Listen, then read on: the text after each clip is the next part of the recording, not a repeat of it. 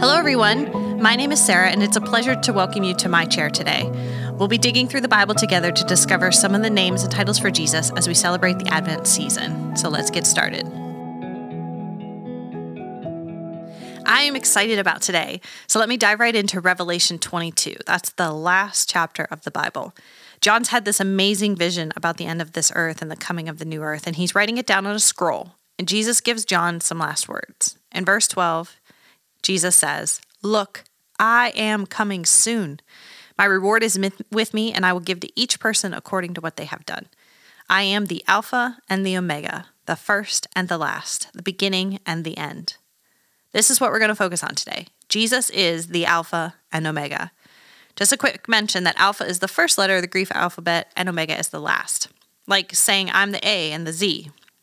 So Jesus is the first and the last, the beginning and the end. That says a lot about who he is, but it also says a lot about time and humanity. First, it tells us that the story of this world and our place in it begins and ends with him.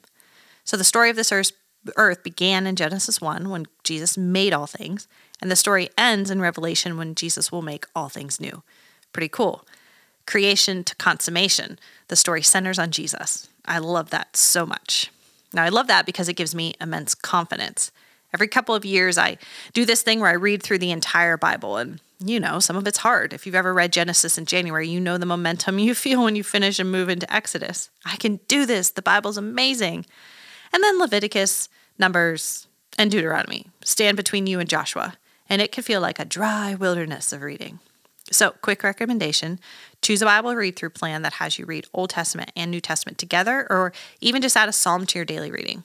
But also, don't give up on the hard stuff, like Judges with all the sin that's on display, or Job with his very long winded friends, or the prophets written in literary form that's ancient and difficult for us to understand.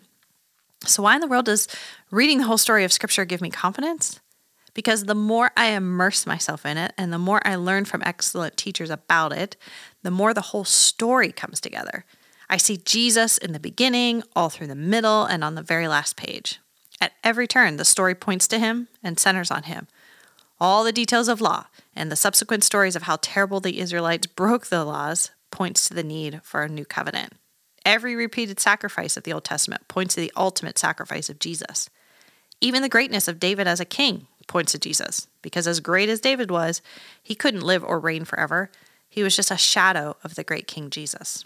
At every turn of the page, God has given us Jesus. That is why he says, I am the Alpha and the Omega. The story of our world is his story. And if the story is his, then we can be confident.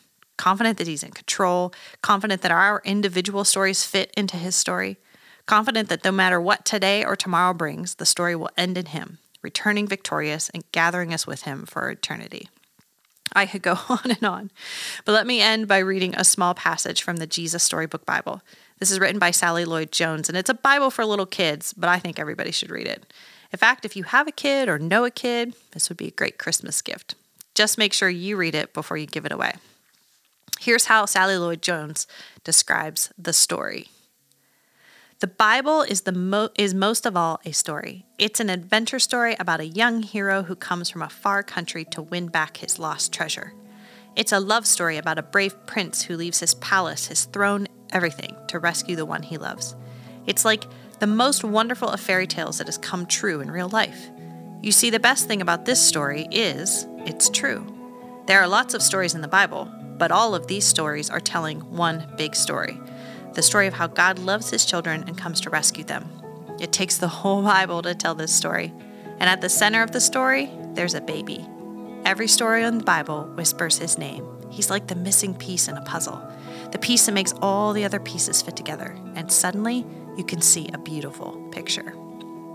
The Alpha and the Omega. It's Jesus, and He holds the whole story together. And so I'm confident that my story, that our story, well, it's going to last for eternity. So come, Lord Jesus. Amen. Thank you for joining me in my chair today. If this encouraged you, please like, subscribe, and share.